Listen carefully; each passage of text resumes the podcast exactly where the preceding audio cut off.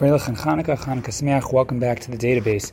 For today's podcast, I want to do something different and something special that hopefully we'll do every time a Chag or Yom Tov comes around, and that is, as the the title suggests, is give you a special just on some idea or set of ideas pertaining to the holiday. And hopefully these ideas will be, on the one hand, um, based in sources as we try to do, right? Um, we try to base it on data. This is the database. And um, in this case, data refers to the sources from our tradition and our, our classical commentators.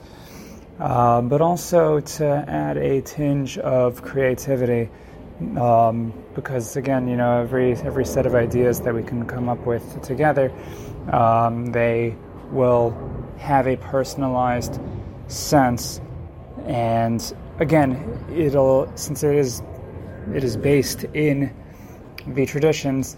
So hopefully, what I am suggesting to you today is something that is emistic, but of course, it's something that is eye-opening. and something that is maybe a new way of looking at it, but again, loyal to the essence of the day based on the sources. So, with that introduction, I want to give to you what might have more than one title. We could have titled this year Hanukkah, the Pillar of Fire. Maybe we could have called it Hanukkah, the Son of Sukkot. We'll, we'll work on the title. But in the meantime, the idea starts with a Sfas Emes. So there's a very powerful Sfas Emes. So the Sfas Emes, obviously, his Torah, is, it comes from the realm of Chasidus, and a lot of perhaps references to hidden Torah. But in the meantime, keeping it very simple, the Sfas Emes makes a groundbreaking suggestion that for each of the biblical holidays of the Shalosh Regalim, for example, the three pilgrimages, right? That's Pesach, Shavuos, and Sukkot. So he says for each one there is a a Chag Derabanan or a Yom Tov Derabanan, a rabbinic holiday, which actually serves as the Tolda or the child, the progeny, the sub holiday, as it were. So, just for example, you know, and perhaps on a different on a different date. We'll, we'll discuss the other ones. But he says when it comes to Sukkot, he says that the eight festive days of Chag Sukkot are actually the predecessor to the eight days of Hanukkah, such that Hanukkah is the son or the progeny of Sukkot. So, the apparent idea of this Av Tolda relationship, father son relationship, suggests that the sub holiday, the younger holiday, as it were, somehow reinforces the ideals and it reignites the energy and perhaps builds on the theme of the original father holiday. And so the idea here apparently is that Hanukkah, in a certain sense, obviously it's based on its own miracle, it's based on its own um, kavios, right? There was a story that, that, that resulted in what Hanukkah is for us today. But there's an apparent relationship that Hanukkah derives energy from Sukkot. if you think about it, if we meditate on this apparent relationship between the two holidays, we will notice that a bunch of the laws, rituals, and customs of Hanukkah, they actually do resemble concepts from Sukkot. Perhaps one of the more dubious um, laws of Hanukkah for example, um, if you think about this source up by itself, it's very, very strange. But in light of this Sfas Emes, in fact, the Sfas Emes, I believe, makes this exact point, it, make, it starts to make a lot of sense. So, for example, when it comes to the most ideal way to light the Ner Hanukkah, um, or the you know, the, or the menorah, the Chanukiah, whatever you want to refer to it. So, Unlike the commonly practiced tradition of Beis Hillel, Beis Shammai actually held that the number of neros, or candles, per night actually follow a descending pattern, beginning from eight candles and gradually decreasing until their final night, on which one lights only one ner. And the Gemara there in Shabbos, which discusses it, records various rationales for the different opinions, and among them, the Gemara suggests that the tradition of Beis Shammai is derived from none other than the Parei HaChag, or the cows of the Sukkot festival, the, the karbanos on Sukkot, which are offered day by day in the same descending pattern, going from 8 till 1. All right, at first glance, it's like, what, what does that have to do with Hanukkah? Why would you base a Hanukkah law on that? But if what the Sfas Emes is saying is true, so that makes a lot of sense. Now, another another bunch of observations that I that I noticed on my own. We have um, similar halachos when it comes to you know the Gemara describes that there's a special din that both the Ner Chanukah and the schach, or the overhead covering of the sukkah, they have to be visible to the observers such that there is a 20 amos height limit. It can't be um, higher than 20 amos. Right? So, and why? Because it has to be shalta ba'ina. It has to be at eye level. And we find this, again, both by the Ner Chanukah, you have to be able to see it, but you find it by the schach too. Um, at least that's one of the shitos in the Gemara and Sukkah as to why the Sukkah has to be um, not higher than 20 amos. It's because the eye has to be able to see the schach from inside. Now, another connection between Chanukah and Sukkot is that the halachic um, ramifications for a person's home, that's, a, that's an important discussion that pertains to both Sukkot and Chanukah because on Sukkot, we know that the sukkah has to become one's home, and on Hanukkah, the location where one lights the menorah also has to be classifiable as one's home. And how do we classify home? So it has to be the structure in which one eats and sleeps. This is obviously what one has to do on Sukkot. And on Hanukkah, you know, you're, you're not yotze for Hanukkah by lighting in a place that you're not living. It could be if you're staying over at someone's house. It might be a different story, a different discussion. Um, you know, do you, do, where do you light? Do you light in your original house? But um, simply put, you're, um, you're supposed to light in the place where you are eating and sleeping. Okay, so that's another connection. Another connection between Hanukkah and Sukkot is that both actually emphasize the built-in standard of hidur, or beautification of mitzvos. So, although there is a general concept of hidur mitzvah, for example, that applies to mitzvahs broadly, but we know that Sukkot, for example, has the daled minim, and these are actually disqualified if they lack requisite aesthetic beauty.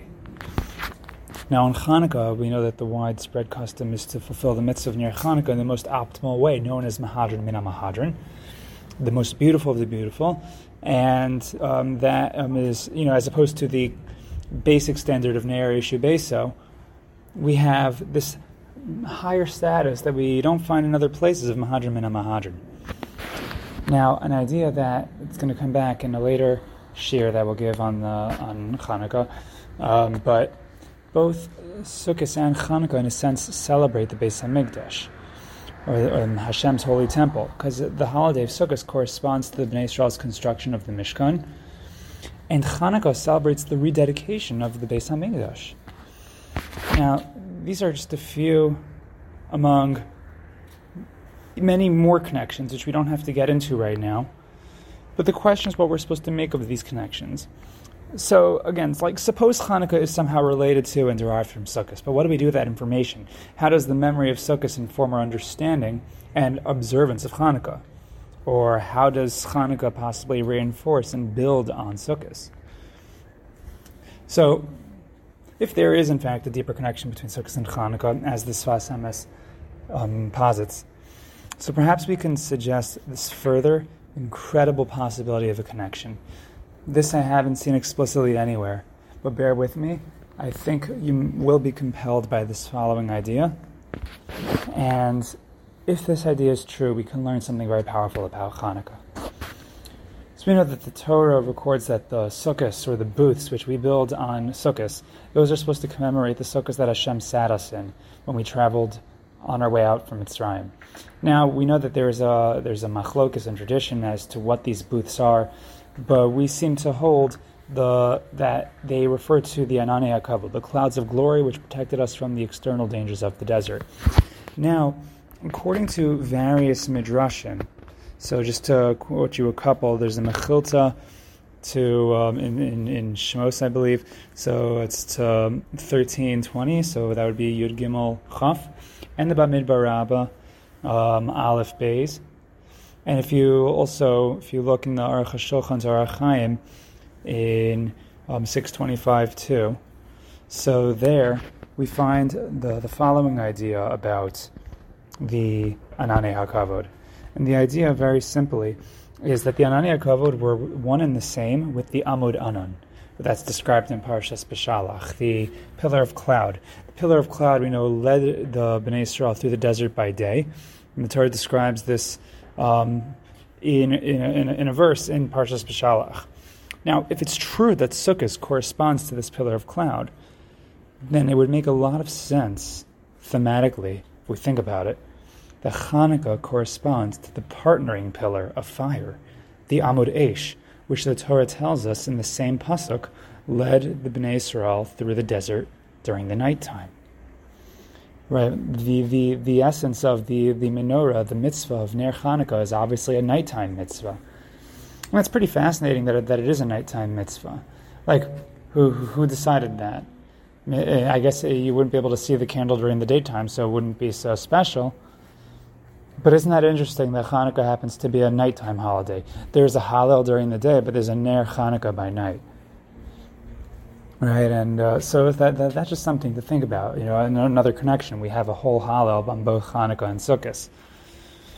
But we have this special nighttime aspect of Hanukkah, and of course, that nighttime aspect is manifest in fire.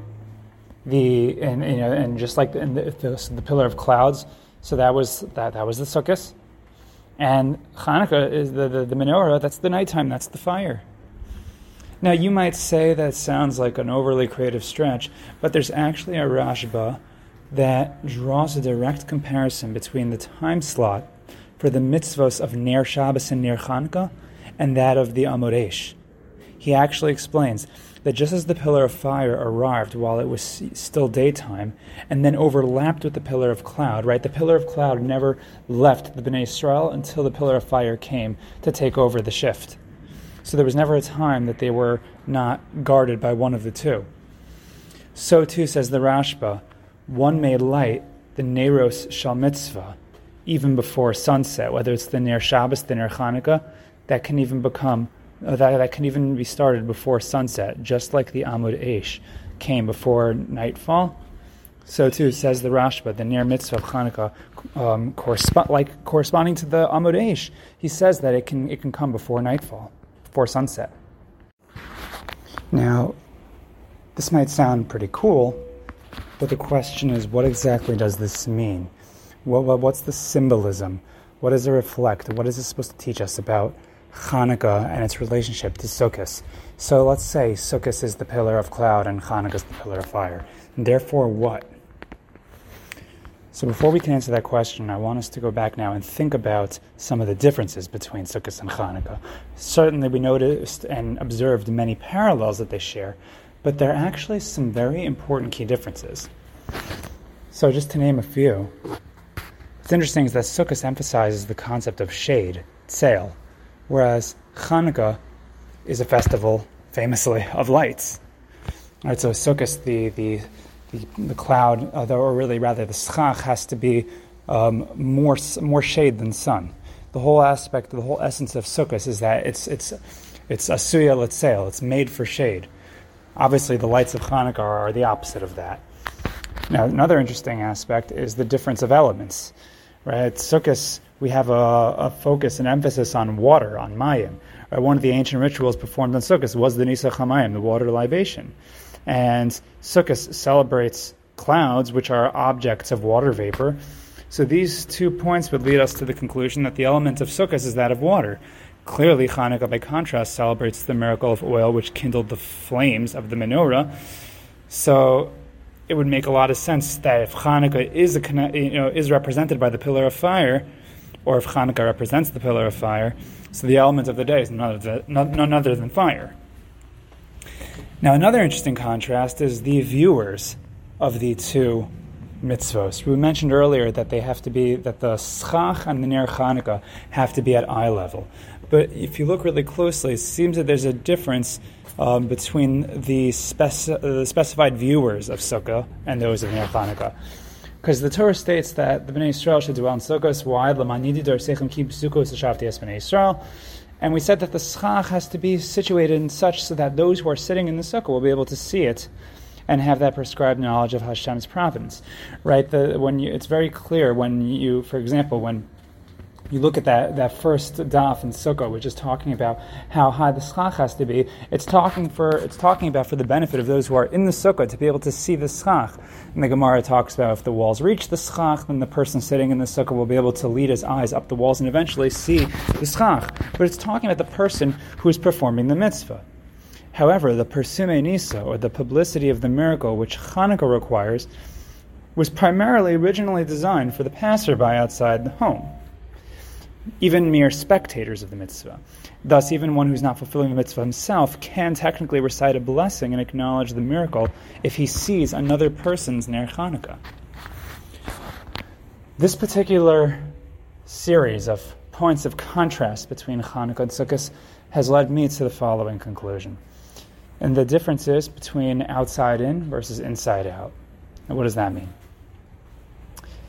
Apparently, there's a difference in the direction of the impact of each of the two holidays. The impact of Sukkot is, in, is outside in. Sukkot requires one to step into a spiritually sheltered environment. Like the clouds of glory, Sukkot is a holiday of insulation and isolation from the outside world, even the world within our own homes. So we are to be protected from the influences and threats of surrounding nations of the world, and like water, it serves our most basic needs. It's a sign of divine providence, and that's what we have to recognize on Sukkot. Hanukkah, on the other hand, the impact is that of inside out. It begins from a light from within, and it's shined forth towards the outside world. Like the pillar of fire, it is the light that leads us through the darkness of exile providing us a sense of direction. It's our brazen response and counterattack to the nations of the world and the Hellenists who seek to influence and assimilate us. It's the sign on which the world has to be shown. So, perhaps in short, Sukkot is about protection, whereas Hanukkah is about projection. Sukkot is, a, is, a, is an open miracle where nothing is there to harm us. But Hanukkah is a time where we are in Galus. It is the nighttime. Right? Lehagid baboker chasdecha. Chanukah is v'emunascha baleilos. It's the time where we have to be brazen enough, even without the, the, the, the comfort and protection of the schach, where we're not being insulated, but we have to have the brazenness to shine our light forward and counterattack that which is an external force. So now let's let's go back to the Sfas Emes and reflect on what this meaning is behind the parent-child relationship of Sukkot and Chanukah. On the one hand, Chanukah reinforces themes of Sukkot. Although the display and setting were not were certainly not exactly the same during the miracle of Chanukah, as we were sheltered in, in God's supernatural Sukkot in the wilderness, but the miracle of Hanukkah was no less a result of Hashem's divine providence. It was He who protected us and assured our victory against the threatening nation. But on Hanukkah, the, the point is that we want to acknowledge Hashem's hand both within nature and without. Right? Those are the two miracles. There was the military victory, which can be argued was natural, and then there was the miracle of the oil. Hashem was the, Hashem was the mastermind behind both. Beyond that, Hanukkah builds on the miracles of Sukkot, lighting the way for us in a time when Hashem's presence is less obvious. It's the rare reminder that Hashem is still with us, even in Golos. And that's the inner fire that we have to shine forth and project to the nations of the world, that we recognize that even if we must uphold Ratzon Hashem by ourselves, we will not ultimately be alone. And that is what, what we learn from Hanukkah in its relationship to Sukkot, because Hanukkah is it's our pillar of fire that again that leads us through the night. And with this with this in mind, we should be zoche to hone in on that nair of Hanukkah, to know that Hashem is with us even in the darkness of the night, even in the darkness of exile.